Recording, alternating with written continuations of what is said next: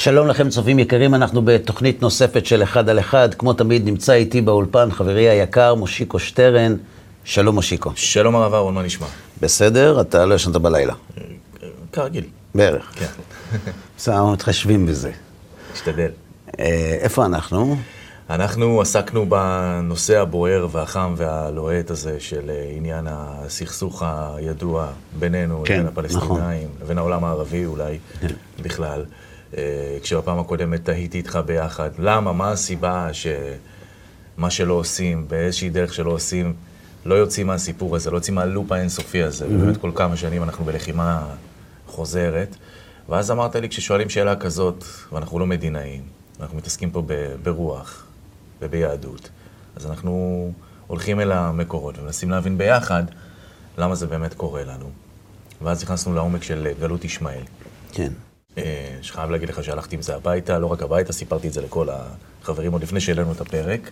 טוב. זה עשה לי שכל, זה מסדר באמת את, ה, את העניין, אבל זה גם איפשהו אולי מצד אחד משאיר תקווה, מצד שני מאוד מבהילה התקווה הזאת. אתה מבין למה אני מתכוון? למה מבהילה? מבהילה כי, רגע, אז אם זה בעצם רוחני, והבנו שיש שני שלבים, שלב ראשון, התקבצנו לך, הנה זה קורה. ושלב שני, עם ישראל צריך לעשות את מהלך התשובה. כן. ומהלך התשובה יכול לבוא, כמו שאמרת, בכמה דרכים. כן. והדרך שבה אנחנו נמצאים היום, כמו שאנחנו מבינים, היא דרך מעורבת. אפשר לומר. מעורבת מאוד. כן, אתה חושב? מתוח. אוקיי. זאת אומרת, יש, יש, אני, אני מסתכל על התמונה הכוללת, ובתמונה הכוללת אני מסתכל על איך, איך, באחוזים האלה של הרוב החילוני, הרוב היהודי, הרוב הדתי, הרוב הלא, אתה יודע, מה אנחנו? אנחנו לאום, אנחנו דת, אנחנו עם שרוצה להגיע לתכליתו. מה קורה כאן עכשיו? אז כמו שאמרת, אנחנו לא עוסקים בשיקום ההרתעה, אנחנו עוסקים במימד הרוחני, הנסתר החבוי שעומד מאחורי הסכסוך המתמיע וה... מתמיד. בלתי מוסבר הזה. כן. ובאמת בפרק הקודם עסקנו בגלות ישמעאל ובסיבות שלה. כן. אני מבקש, לפני שאני מתקדם איתך עוד שלב, לסיים נקודה נוספת שנשארה לנו מהפעם הקודמת. בסדר גמור. לפני שאתה מסיים, אני רוצה לספר לך שבזמן שעוד לא התראינו, יצא לי לצפות ב... בשיחה אישית כזאת, רעיון של נתן צבי חזקאלי, שהוא כתב כן. חדשות, שחזר בתשובה בשנים כן. האחרונות וכו', כן. ואתה יודע, הוא uh, מתעסק בעולם הערבי, על בוריו, הוא מכיר אותו היטב, והוא mm-hmm. סיפר סיפור שאולי הוא התפנית בחייו. ובסיפור הזה הוא סיפר שהוא ישב עם אחד מגדולי המחבלים, גדולי המרצחים גם אפשר לומר, וכשהוא שאל אותו מה אתה, אז הוא אמר לו, אני ישראלי. אמר לו, בסדר, ישראלי ומה? אני ישראלי, איש העולם הגדול, אני... אוקיי, ומה? והוא המשיך לענות לו תשובות מכובסות כאלה, עד שהוא אמר לו, אתה יהודי. לא אמרת שאתה יהודי. יש בעיה עם זה. פרקליטות אמרה שמי שאין לו כיפה, אין לו סממן יהודי. אה, אוקיי. אז יש פה מחלוקת, מחלוקת הפוסקים. מחלוקת הפוסקים, כן. אז כשהוא ענה לו את התשובה הזו, אז הוא בעצם אמר לו, אני שונא אותך כי אתה יהודי. ועם זה הוא הלך הביתה, והתחיל לחקור את היהדות שלו, אחרי שהוא כבר חקר את כל דתות העולם, ואת השקפות העולם, וכו' וכו' וכו'. מצוין, אז אתה רואה איך מלכות ישמעאל מדליקה ביהודי את יהדותו, בין אם ירצה ובין אם לא. נכון. יפה. מי זו מלכות ישמעאל?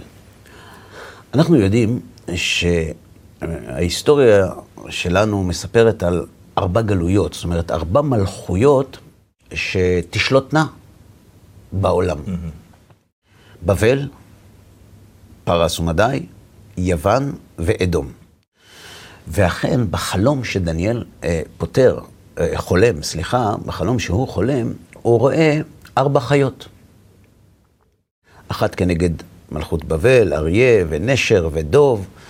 חיה רביעית, משום מה, מצוירת כמפלצת עם, עם, עם ציפורני ברזל, זאת אומרת... משהו נורא מאוד, מלכות אדום. ואז כתוב בסוף שרואים קרן קטנה צומחת מתוך המפלצת הזאת. אוקיי. ועל כך מסבירים פרשני התנ"ך שמדובר בגלות ישמעאל. המהר"ל אומר, למה לא חלם דניאל על גלות ישמעאל? למה היא, למה היא באה רק, אתה יודע, ככה כן. על הדרך? כן. מה, מה זו הגזענות הזאת, כן? דבר נוסף, אנחנו רואים שלחלום יש משמעות כי... בלילה אחד הוא חולם על גלות בבל, על גלות פרס ועל גלות יוון, ובלילה נפרד הוא חולם על גלות אדום ועל האצבע הקטנה הזאת.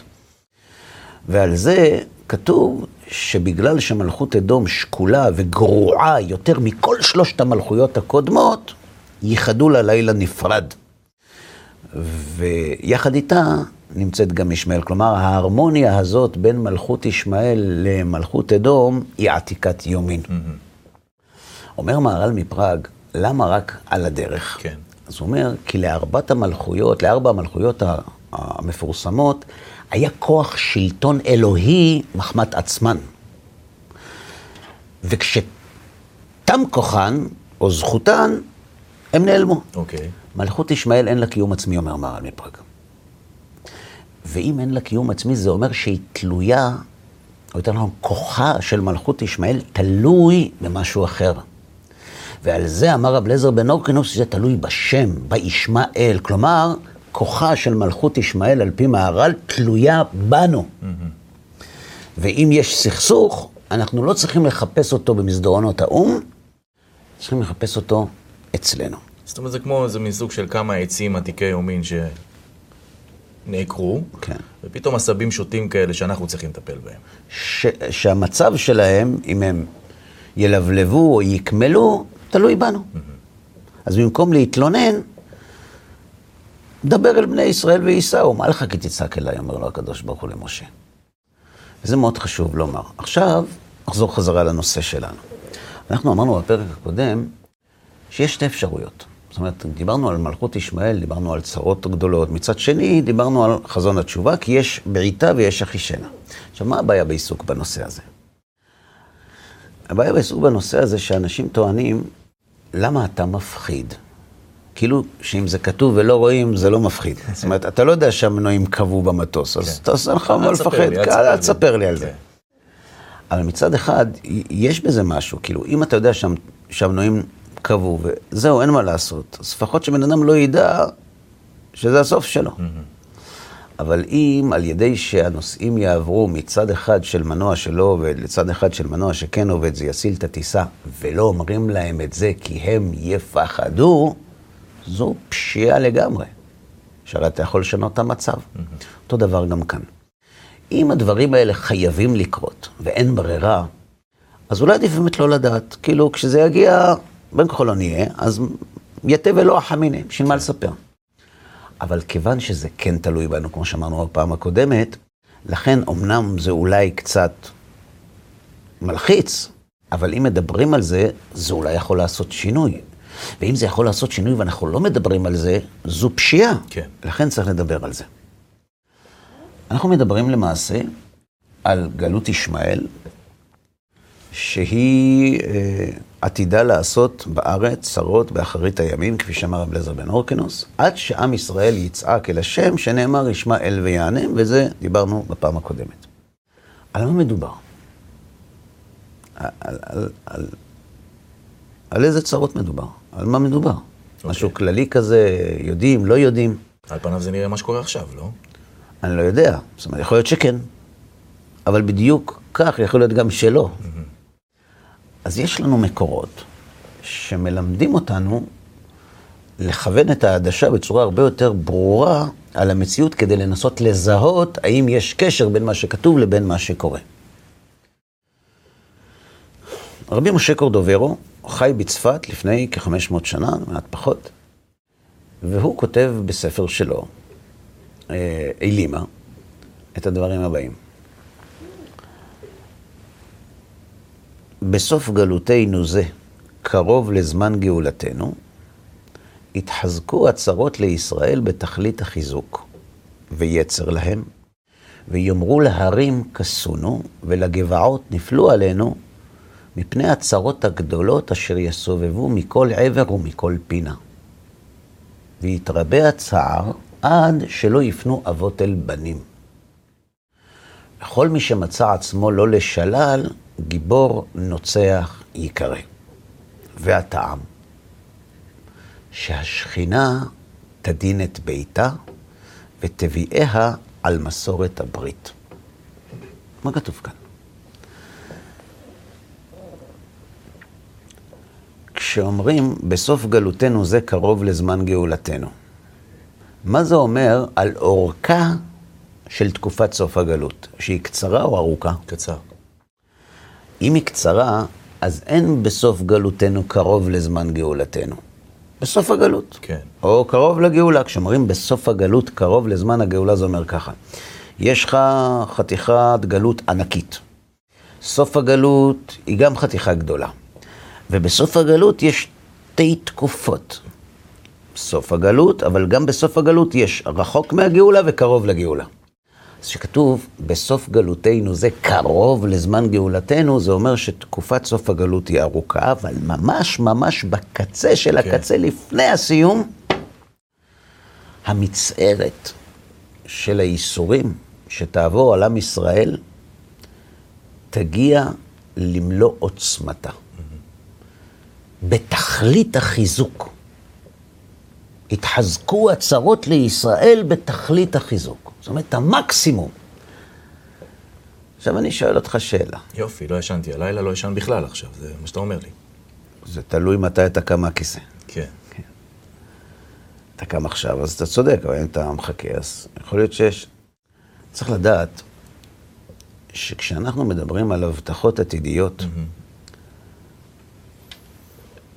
אני רומז, הן לא חייבות להתקיים. 아.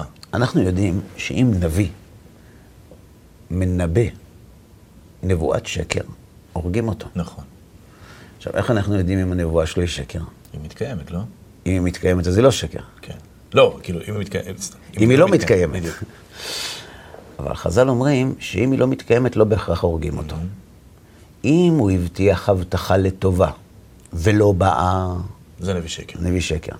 אבל אם הוא הבטיח הבטחה לרעה ולא באה, אפשר שהוא נביא שקר, ואפשר שלא. נכון. ומהספק, אנחנו מוציאים אותו חי. מה שנקרא, זכינו להמתקה.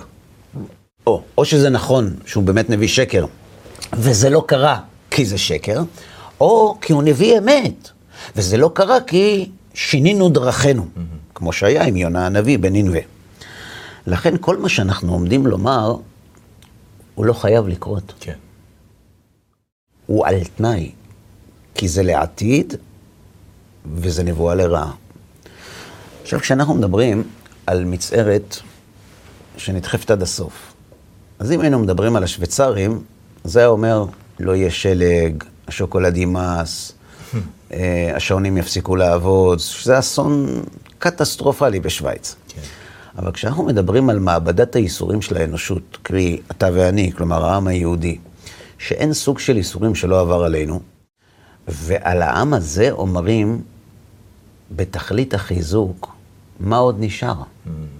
מהר"ל מפראג כותב, בספר נצח ישראל, בפרק נון, אמר יהודה בן לוי, לא זוכר, בן מי, זיכרונו לברכה, הוא כותב בעצמו,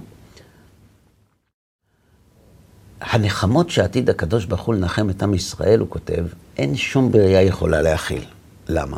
כי אם הנחמה היא יותר מן האיסורים, נכון. ואת האיסורים אי אפשר להכיל. למה אי אפשר להכיל? הוא אומר, כי אם תשאל בן אדם, אם נראה לו שעם יכול לשרוד את מה שעבר מיציאת מצרים עד תקופת מהר"ל, שזה לפני כ-חמש מאות שנה, אני לא מדבר איתך על השואה. כן. הוא היה אומר שזה בלתי אפשרי. ועל העם הזה... כותב רבי משה קורדוברו קצת אחרי, בתקופת רבי משה, מהר"ל מפראג, התחזקו הצרות לישראל בתכלית החיזוק. על מה יכול להיות מדובר? ויצר להם עד כדי כך שאנשים יעדיפו לי, להיקבר חיים, ויאמרו להרים כסונו ולגבעות נפלו עלינו מפני הצרות הגדולות, אשר יסובבו מכל עבר ומכל פינה. והמרכיב הבא, והוא מצמרר, הוא כותב, והתרבה הצער עד שלא יפנו אבות אל בנים. זאת אומרת, האינסטינקט החייתי, שאתה יכול לראות בסרטי טבע, איך הנמרה מגינה על הוולדות שלה, או, או, או כמו שלצערנו קרה עכשיו, ישראלים ש, ש, שנסו לטייל באלפים, והרכבל, וה, הרכבל נפל, ו... הילד הקטן ניצל כי האבא הגן עליו. עליו כן. זאת אומרת, מה היינו אומרים על, על, על אירוע כזה שקורה, שהאבא משאיר והולך להציל את זה. זה לא נתפס. לא נתפס. כן. זאת אומרת, הייסורים ישבשו כל כך את הדעת של בני האדם. טירוף הדעת יהיה כל כך נורא, שהאדם בכלל לא יהיה עסוק בשאלה מה עם הילדים שלו. עד שלא יפנו אבות אל בנים.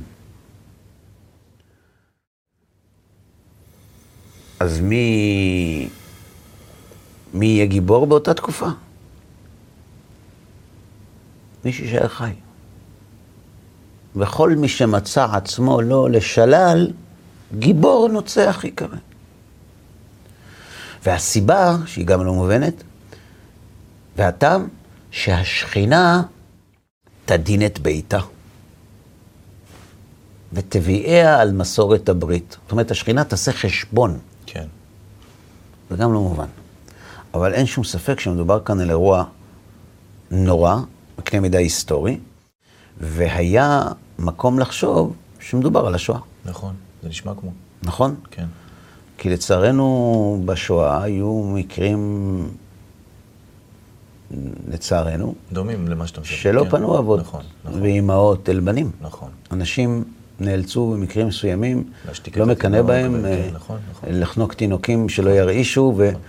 ואני שמעתי מפי עד, במקום שהדבר הרע, בבירקנאו, שאישה שהבינה שאם היא תשאיר את הילדה על הידיים שלה, היא תלך בצד של המבוגרות, והיא פשוט הורידה את הילד והלכה לצד השני, ואז הרופא שואל אותה, זה מי שהיה מחליט מי יחיה מי ימות, קראו לו רופא, אז הוא שואל אותה, הילדה הזאת שלך, כי היא צועקת לה, מאמה, מאמה, היא אומרת, לא, היא לא שלי. לא יפנו אבות, זאת אומרת, הכל היה. זאת אומרת, השואה היא, היא באמת אירוע שבכל פרמטר שאתה מודד אותו, הוא בלתי נתפס. נכון. רק שיש בעיה. יש עוד מקור, שנכתב לפני מעט אלפיים שנה, יותר, הנביא דניאל. אנחנו יודעים שספר דניאל הוא ספר הקץ. אנחנו יודעים שכשיונתן בן עוזיאל תרגם את ספר דניאל, נזדעזעה ארץ ישראל ויצאה בת קול ואמרה, מי נתן לך רשות לגלות הקץ לבניי? תרגום יונתן בן עוזיאל, בשונה מתרגום אונקלוס, הוא לא תרגום מילולי. כן. הוא תרגום עם, עם הרבה רקע. פרשנות. יפה. זאת אומרת שספר דניאל הוא למעשה ספר הקץ, רק שאנחנו לא מבינים אותו, אבל הוא, הוא, הוא ספר הקץ. שמה כתוב שם? אחרי שהמלאך מסביר לדניאל את כל מה שעתיד לקרות, תחיית המתים וכל זה, הוא כותב בפרק י"ד פסוק א' ככה. ובעת ההיא, בסוף גלותנו זה, קרוב לזמן גאולתנו, ובעת ההיא יעמוד מיכאל, השר הגדול, העומד על בני עמך. מי זה מיכאל? מלאך. שר של מי הוא? שלנו. מיכאל, במוצאי שבת. מיכאל, שר ישראל. אליהו וגבריאל. זאת אומרת, מיכאל הוא שר ישראל. אז למה הוא יעסוק? הוא יעמוד. ובעת ההיא יעמוד מיכאל השר הגדול, העומד על בני עמך. והייתה עת צרה, אשר לא נהיית, מהיות גוי עד העת ההיא. ובעת ההיא ימלט עמך. כל הנמצא כתוב בספר. למה מיכאל יעמוד? בתפילה. כן. למה? כי תהיה עת צרה אשר לא נהייתה. לא היה כמובן. מהיות גוי. זאת אומרת, לא הייתה דוגמתה מאז שהקדוש ברוך הוא אמר לנו בהר סיני, מהיות גוי, ואתם תהיו לי ממלכת כהנים וגוי קדוש, עד אותה תקופה. לא היה דוגמתה. וינצל, מי יהיה גיבור נוצח? כל הנמצא כתוב בספר. שגם לא, אין, אין, אין, אין כוכביות, זאת אומרת, מי כלול, מי לא כלול. אין תאריכי יעד, אין... כן, אין שום דבר. אבל אנחנו רואים ששניהם, גם הנביא דניאל וגם רבנו משה קורדוברו, מכוונים לתקופה שנמצאת בתפר שבין הגלות לגאולה, בסוף הגלות, ערב הגאולה, ושם רואים משהו נורא, שלא היה דוגמתו. כל אחד בלשונו, כל אחד בתיאוריו, אבל הם בעצם אומרים אותו דבר. לא מתנבאים בלשון אחת, אבל הם אומרים את אותו דבר. כן. הגאון מווילנה... רגע, מותר לי להתנחם שזה נראה כאילו היה כבר? זה בסדר? יש בעיה. אם תבדוק במצודות דוד על ספר דניאל, הוא כותב מי אחראי לזה. וממלכות ישמעאל mm-hmm. יצר להם מאוד. ואז זה לא היה ישמעאל. גרמניה זה לא ישמעאל. נכון שהגרמנים מאוד אהבו את הישמעאלים, ואפילו הזמינו את המופתי חאג' אמין אל-חוסייני, ימח שמו וזכרו, לגרמניה, והכל בסדר. למדו חברותה. כן, היו גם חיילים מוסלמים בצבא הגרמני, הכל בסדר, אבל הם לא היו ישמעאלים. Mm-hmm. הם היו אירופאים, הגמרא אומרת מזרע עמלק, אדומים, לא משנה, לא ישמעאלים. ממלכות ישמעאל יצר להם מאוד, שעתיד הקדוש ברוך הוא, אתה זוכר בתוכנית הקודמת, לשמוע בכל מה שעתידים בני ישמעאל לעשות בארץ באחרית הימים, לפי כך נקרא שמו ישמעאל, שנאמר ישמעאל ויענם. זאת אומרת, הצרות על עם ישראל, בארץ ישראל, ערב הגאולה, שיהיו בעוצמה שלא הייתה דוגמתם, מי שאחראי לזה זו מלכות ישמעאל. מי זו מלכות ישמעאל? אני לא יודע, אבל זו לא גרמניה. אלא שכאן מתעוררת שאלה גדולה. יכול להיות משהו יותר נורא משואה? באמת? מה? מה עוד יכול להיות? זאת אומרת, זה היה רגע לפני ירידת המסך על העם היהודי. זאת אומרת, מה עוד נשאר? אני לא יודע. אבל זה מה שכתוב. אבל אולי זה מה שאתה מדבר עליו, הבצבוץ הזה שישמעאל הוא כאילו... שהוא יכול ולא יכול, אפשר ולא אפשר. כן, והוא גם כאילו, אתה יודע, הוא לא מלכות בפני עצמה לפי ה... זה נכון. זאת אומרת, הקדוש ברוך הוא יקדים תרופה למכה. יכול להיות. אבל זה אנחנו נראה בהמשך. הגאון מווילנה, כך כותבים תלמידיו בספר שנקרא אבן שלמה, שזה בעצם דברים שהוא אמר והם כתבו. הגאון מווילנה אומר ככה, אתה יודע שהגלות והגאולה, יש להם שמות נוספים, כמו הגאולה היא בוקר. נכון, לילה ובוקר. לילה ובוקר. להגיד בבוקר חסדך, אומר אדם הראשון, ואמונתך בלילות. זה גם, הם נמשלים גם ל... לחושך ואור, הם נמשלים גם להיריון ולידה, נכון? עכשיו החבלי לידה. חבלי משיח, חבלי לידה, נכון. אומר, הגאון מווילנה זה לא סתם. זה לא חיפשו שמות ושיהיה יפה ויהיה אפשר לכתוב שירים. יש מכנה משותף בין התיאורים האלה. הלילה, ככל שהוא מתקרב לסיומו, הוא קר יותר, חשוך יותר. נכון? נכון. ההיריון, ככל שהוא מתקרב לסיומו, קשה. הוא כבד יותר, והשיא שלו זה הלידה. נכון. אומר הגאון מווילנה, כך בסוף הגלות, יכבד הגלות יותר מכל הגלות. כך בזמן הלידה, יכבד ההיריון יותר מכל חודשי ההיריון שקדמו לו. זאת אומרת שגם הוא מציין את התקופה הזאת של הלידה, שזה ממש סוף גלותנו, קרוב לזמן גאולתנו, ממש זמן הצירים, mm-hmm. כמו שזה נקרא, צירי הלידה, יהיו קשים מאוד שלא היו דעומתם. רק שהוא קורא לזה בתכלית החיזוק, והוא קורא לזה אשר לא נהיית, והוא קורא לזה יכבד הגלות יותר מכל הגלות, אבל שלושתם מכוונים לאותו זמן, ומתואמים באשר לעוצמת הלהבות. ומי שאחראי לזה, כמו שראינו, ישמעאל. זו מלכות ישמעאל. לא אדום, לא אירופה, מלכות ישמעאל. עכשיו, מי זו מלכות ישמעאל? אני לא יודע. אין לי מושג. נראה לי זה בטח לא הפלסטינאים, אבל אני לא יודע. אבל אני יודע שאם אנחנו מחפשים את הפתרון, הוא נמצא במלכות ישמעאל. הוא לא נמצא במלכות אדום.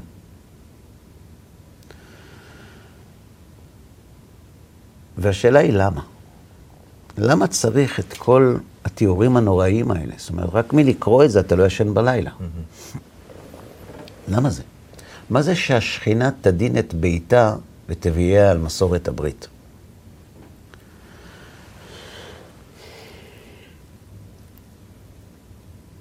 על פי תורת ישראל, ההיסטוריה היא לא תנועה אקראית בחלל. נכון. יש נקודת התחלה ויש נקודת סיום. כן, אין פה צירופי מקרים. אנחנו, נכון, אנחנו אומרים, יכירו וידעו כל יושבי תבל, כי לך תכרע כל ברך, תשבע כל לשון. ביום ההוא יהיה השם אחד ושמו אחד. נכון? וידע כל פעול כי אתה פעלתו, ויבין כל יצור כי אתה יצרתו, ויאמר, כל אשר נשמה באפו, השם אלוהי ישראל מלך ומלכותו בכל משל. זאת אומרת, יש תהליך של אסתר, שאמור להוביל לגילוי. והקטר שנועד למשוך את כל האנושות מהבערות האלילית אל האמונה, אל הגאולה, זה עם ישראל. אתה יכול להגיד, אני לא מסכים, אתה יכול להגיד, אני כן מסכים, אתה יכול להגיד, לא, לא בחרתי בזה, לא אוהב את זה, לא רוצה את זה, אתה יכול להגיד מה שאתה רוצה. כשאנחנו בודקים ביהדות, בתורה, אנחנו רואים שיש מסילה שצועדת לעבר, שמובילה לעבר כן. הייעוד הזה. וגם כל ההיסטוריה שנכתבה היא באמת קרתה. נכון, שהוא... נכון. עכשיו, זה יכול להיות נסיעה של מאסף, לא ישיר. Mm-hmm. אתה יכול להיות, הוא עובר דרך כל היישובים, ומוריד ומעלה, אבל מי שמסתכל מלמעלה, רואה שהאוטובוס כל הזמן מתקדם. מתקדם. זאת אומרת, הוא אמנם עושה סיבובים, בגלל כל מיני נסיבות של בחירת בני האדם, היכן לרדת והיכן לעלות, אבל הוא נוסע לעבר כן, היעד. כן, כן. וכשאתה מסתכל מלמעלה, וזו הפריבילגיה שיש לנו האחרונים, שאנחנו מותננו קטנה מקוטנם, אבל הפריבילגיה שלנו זה, אנחנו על הרחפן. אנחנו לא בתוך האוטובוס, אנחנו מסתכלים מלמעלה, אנחנו יכולים לראות את הדרך הארוכה שהאומה היהודית עשתה מאז יציאת מצרים ועד נכון, היום. נכון. זאת אומרת, אנחנו צריכים להגיע לעבר יעד מסוים, נרצה או לא נרצה. ומה שקורה ב... במאות שנים האחרונות, כשאנחנו מתכנסים אל סוף הגלות לקראת הגאולה, אנחנו רואים שיש באג במערכת. למה? כי אלה שאמורים להוביל את האנושות כולה אל האמונה, קפצו מהרכבת. תסתכל. לפני ארבע מאות שנה, התחילה החילוניות באירופה, זולגת לעבר העם היהודי. לפני חמש מאות שנה לא היה מושג כזה לא מאמין. כן. או לא דתי. כן. היה מושג שומר יותר, שומר פחות, אבל אני, אין לי דת. כן. לא, לא היה דבר לא כזה. לא הצירו על זה. כן. גם. גם לא היה. כן. לא, זה כמו אני, אני לא בן אדם, זאת אומרת, זה היה חלק לא מהזהות. בן אדם נגיד חווה את החוויה הזאת ברמה האישית, הוא לא דיבר על זה, הוא לא שיתף את זה, הוא לא כתב את זה בספרים. זה היה, זה היה חלק מהזהות. כן. זה היה מובנה, כמו שהיום הלאום, כן. שהוא, שהוא מושג יחסית צעיר, בין מאה... אבל מצד שני, תקן אותי אם אני טועה. גם באותן התקופות, המאות האחרונות ההן, גם לא הייתה תנועה תשובה כזו. לא, זה ודאי שלא הייתה. אבל אני, אני מסכים איתך, אבל מה שאני מבקש לומר, זה שאתה מגלה שלאט לאט, ככל שאנחנו מתקדמים בקונוס הזה, אתה רואה שדווקא אלה שצריכים להנהיג את הקטר, שמים אותו על אוטומט ועוזבים. כן. שהשכינה תדין את ביתה, ותביאיה על מסורת הברית. מהו ביתה של השכינה? איפה, באיזה בית היא גרה? פה, בית המקדש. פה, אבל אין בית מקדש. אומר הזוהר הקדוש, אי הוא שוכן ואי היא שכינה. פירוש, במקום שבו כבוד השם מתגלה בעולם, זה מקום השכינה. אוקיי. Okay. וכיוון ששם השם נקרא עלינו, בין אם אנחנו שומרים מצוות ובין אם לא, כמו שיאמרו עלינו הגויים, עם השם הם ומארצו יצאו. לא יודע אם סיפרתי לך, אבל יש לי חבר שאחרי צבא נסע לטייל בבוליביה, ו... והם הגיעו לאיזה כפר נידח, ושאלו אותם מאיפה הם, אז הם אמרו שמישראל, אז הם אמרו, חכו פה, קראו לכל הכפר. כן. אמרו, למה? אומרים, אתם העם הנבחר. מוזיאון. לא ראינו. עוד לא ראינו את העם הנבחר. ומארצו יצאו, עם השם הם. זאת אומרת, שם השם נקרא עליך תרצה או לא תרצה. נכון. איך הוא אמר לצבי יחזקאלי? אתה יהודי. נכון. הוא, הוא אפילו לא... אז, כן, היום, הוא לא הבין מה זה אומר בכלל, חוץ מהלאום יהודי בתעודת זהות, שגם זה לא... כלום. אז אם עם ישראל הוא העם שבו מתגלה כבוד השם בעולם, אז עם ישראל הוא ביתה של השכינה. והיא תדין את ביתה ותביאיה על מסורת הברית. ומהי מסורת הברית? זה כתוב, פרשת ניצבים. ואמר הגוי האחרון והנוכרי אשר יבוא מארץ רחוקה, וראו את מכות הארץ ההיא ואת החלויה אשר חילה השם בה גופרית ומלח, שריפה כל ארצה, לא תזרע ולא תצמיח ולא יעלה בה כל עשב וכולי. ואמרו, על מה עשה השם ככה לארץ הזאת? מהרי האף הגדול הזה, ואמרו, על אשר עזבו את ברית, אלוהי אבותם, אשר קראת איתם בחורב, והלכו ויעבדו אלוהים אחרים, אלוהים אשר לא ידעום ולא חלק להם. השכינה תדין את ביתה, שהוא עם ישראל, על מסורת הברית שנחתמה בסיני והופרה. הוא במילים אחרות תחזיר אותה אל הברית, לא?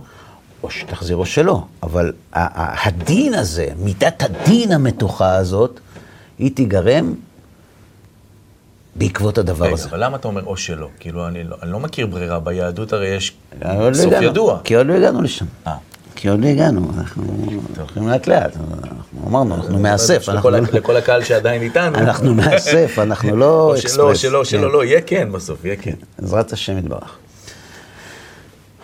אז אנחנו מדברים על תקופה שבה מלכות ישמעאל תקבל כוח עצום לייסר את עם ישראל ביסורים שלא היו דוגמתם כמו שראינו, וזה מפני שאנחנו ממש ממש קרוב לזמן גאולתנו, והתפקיד שנועד לנו לא מאויש.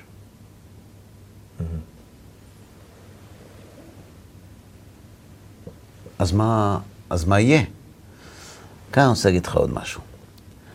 זה שהתפקיד לא מאויש, וזה שאנשים נוטשים, זו תרופה למכה. כי כשאנחנו מסתכלים, על, נגיד, על תקופת ההשכלה בגרמניה, או אנשים זה פחות יודעים, על אמרת הדת ההמונית שהתרחשה בפולין לפני השואה. אומרים, ברלין היא בירת ההשכלה, זה נכון. אנשים לא יודעים. ורשה הייתה בירת המרות הדת. במאה ה-עשרים, לפני השואה. בגטו. היו אנשים שנרצחו בסוף. כולם. לגויים זה לא מעניין, אתה יהודי. בגטו בוורשה הייתה כנסיית מומרים. אתה יודע כמה מתפללים היו בכנסייה הזאת? שלושת אלפים. זאת אומרת, אותם תפסו ושמו בגטו. כן, כן.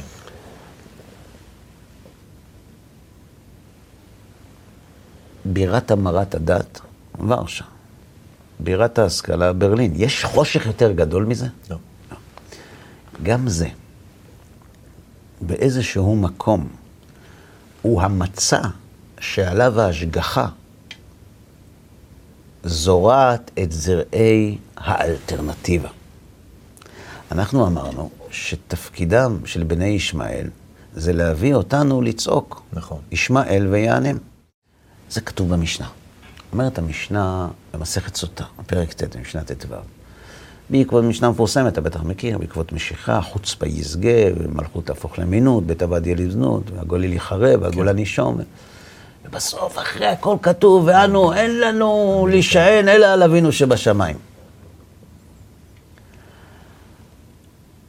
אז מצד אחד, זה סוג של כללה, זאת אומרת, אתה תהיה במצב. איך אמרנו? אין פתרון. כן. זאת אומרת, אתה לא צריך להיות דתי כדי להבין שרק השם יכול לעזור. אין פתרון. אין לנו על מי שנבינו שבשמיים. זה הסבר אחד, והוא נכון. ויש עוד הסבר. כשעם ישראל יבין שהוא יכול להישען רק על אביו שבשמיים, נגמר הסיפור. הוא מגשים את תפקידו. Mm-hmm. זאת אומרת, כל התהליך של המשנה במסכת סוטה נועד להביא את עם ישראל לאין לי על מי להישען על אביו שבשמיים. עכשיו, להחליט את ההחלטה הזאת אני יכול בשתי דרכים. אני יכול בגלל מלכות ישמעאל, ואני יכול בגלל התבוננות, בגלל הבנה, בגלל התעוררות רוחנית פנימית, כמו שקרה, כמו שאמרת לצביקי חזקאלי, אותו דבר. וכאן בדיוק נקודת הבחירה. זאת אומרת, לכן צריך להודיע לנוסעים שמנוע אחד לא עובד, כי אפשר להנחית את המטוס. כן. וזה, וזה תלוי בנו. ולכן ראינו בשיעור הקודם, שחזון התשובה צומח במקביל להתעצמות הקשיים והאיסורים, כמו שראינו, מלחמת יום הכיפורים, נכון. מתחיל הפיצול. נכון. מצד אחד חזון התשובה, מצד אחד אנחנו רואים את האין פתרון קורם אור וגידים. כן. יש ספר שכתב הדוקטור יעקב הרצוג. כן. עם לבדד ישכון. אח של חיים הרצוג, הבן של הרב הראשי לארץ ישראל, רבי יצחק אייזיק הלוי הרצוג, זכר צדיק לברכה. הוא היה איש אשכולות, והוא כתב את המילים הבאות, הספר שלו. הציונות היסודית הפוליטית, זו שהקימה את מדינת ישראל, לא תפסה, ואני אומר פה דברי אפיקורסות, הוא כותב, לא את העם היהודי ולא את העם הערבי. Mm. הם חשבו שאנחנו נחזור הנה, כשאר העמים שקיבלו עצמאות לאחר מלחמת העולם הראשונה, ונהפוך למה שמכונה a normal people. כן, אנשי העולם. כן. עם נורמלי. באו העובדות, הוא כותב, ותפחו על פני תיאוריה זו, כמו שלא תפחו על פני שום תיאוריה בזמן כה קצר. מקס נורדאו כותב, ביושרנו, בצדקת הנהגתנו, יעלה בידינו להמית בקרבם של הערבים את רגש אי האמון ביחסם אלינו.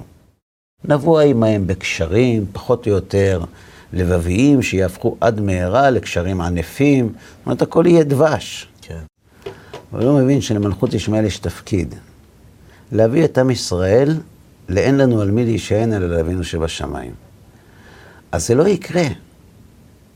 ויהיה עוד מבצע, ויהיה עוד מבצע, ויהיה עוד מבצע, וההרתעה תשוקם, ותתפורר, ותשוקם, אבל עד שלא מגיעים על סוף המשנה, אין לנו על מי להישען, אלא על אבינו שבשמיים, ואיך מגיעים למסקנה הזו, זה תלוי בנו, זה לא ייפטר.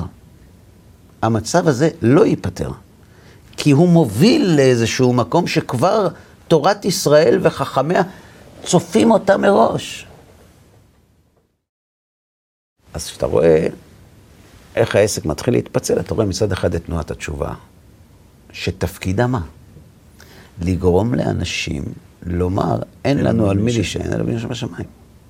ומצד שני, חוסר הפתרון שמייצר את האלטרנטיבה, לומר, אין לנו על מי להישען, אלא אבינו שבשמיים. אז למה אמרנו שההשגחה זורעת את הזרעים של התשובה כבר בהתחלה? כי ההשכלה והכפירה והחילוניות וכל הדברים שגרמו נזק כל כך גדול לעם ישראל ועיכבו לכאורה את תהליך הגאולה במובן מסוים, הם למעשה בנו את התשתית כן. שתסייע לעולם התשובה להתקיים ולהפוך לתנועה המונית. כי הרי מה זה כופרים? כופר הוא, הוא אבי המאמינים. הוא לא יכול לכפור אם לא. במי הוא כופר? בדיוק. הוא כופר בקדוש ברוך הוא. זאת אומרת, הכופר חושב על הקדוש ברוך הוא, ילד שכועס על אבא שלו. כמה זמן הוא חושב על אבא שלו ביום? לדעתי הרבה יותר מילד שלא כועס על אבא שלו. עשרים וארבע. הוא כל הזמן עסוק בלכעוס על אבא שלו. נכון. הוא כל הזמן עסוק בלהגיד לו, אתה לא אבא שלי, אתה לא אבא שלי, אני לא מאמין בך. זאת אומרת, הכופר עוסק בהשגחה. הרבה יותר מאשר המאמין. עכשיו, למה הוא כופר? כי הוא טוען שזה לא נכון. ואני איש אמיתי. כשאתה מייצר ליין של אנשי אמת, שכופרים בגלל שהם אנשי אמת, כשהם הראו את האמת, הם יהיו המאמינים הכי גדולים. נכון. ההוכחה לזה זה הסמל של עולם התשובה. הרב אורי זוהר. כן. כשהוא הבין שזאת האמת, הוא היום הרב אורי זוהר, על כל מה שמשתמע מזה. ולכן אנחנו רואים... אבל שהכ... לא חושב שאפשר לקרוא לו כופר לפני כן, זאת אומרת, זה לא משהו שהוא לא... הוא לא... שאל אותו. כן? כן, אני לא רוצה לדבר על תקופה לפני שחוזר בתשובה, אתה יכול לשאול אותו. מה, אתה חושב שהוא בחר בזה בצורה שבה, כאילו אמר, אני לא מאמין כי אין, או אני... אתה יכול לשאול אותו. אוקיי. שמה אני נדבר במקומו? עד מאה ועשרים שעריך קדוש ברוך הוא יאמר בבריאות איתנו. הנה, נקרא, קח אותנו אליו, נצלם. בסדר, אתה יכול לשאול אותו. אני מבקש להראות שאם מסתכלים מזווית קצת אחרת ופחות שגרתית, אנחנו רואים שהקדוש ברוך הוא יתברך ויתעלה שמו, מייצר את התשתית כדי שכשתבוא תקופת הבחירה בין האלטרנטיבות, המשקל של תנועת התשובה יהיה עצום, mm-hmm. כי האנשים שם יהיו מוכנים, כי הם מחפשי אמת. ומה שאנחנו רואים היום, כמו שאמרתי בתוכנית הקודמת, אנחנו רואים התעוררות מאוד גדולה. עכשיו, שאלת אותי בכלל תוכנית, רגע, אז מה, איך אתה רואה את זה? מה, מה, כולם יהיו דתיים פתאום? אז מי ילך לצבא? כל מיני שאלות. אז לא יהיו רופאים. אנשים טועים. אנשים חושבים שהדת מתנגדת לרפואה. גדולי ישראל היו רופאים.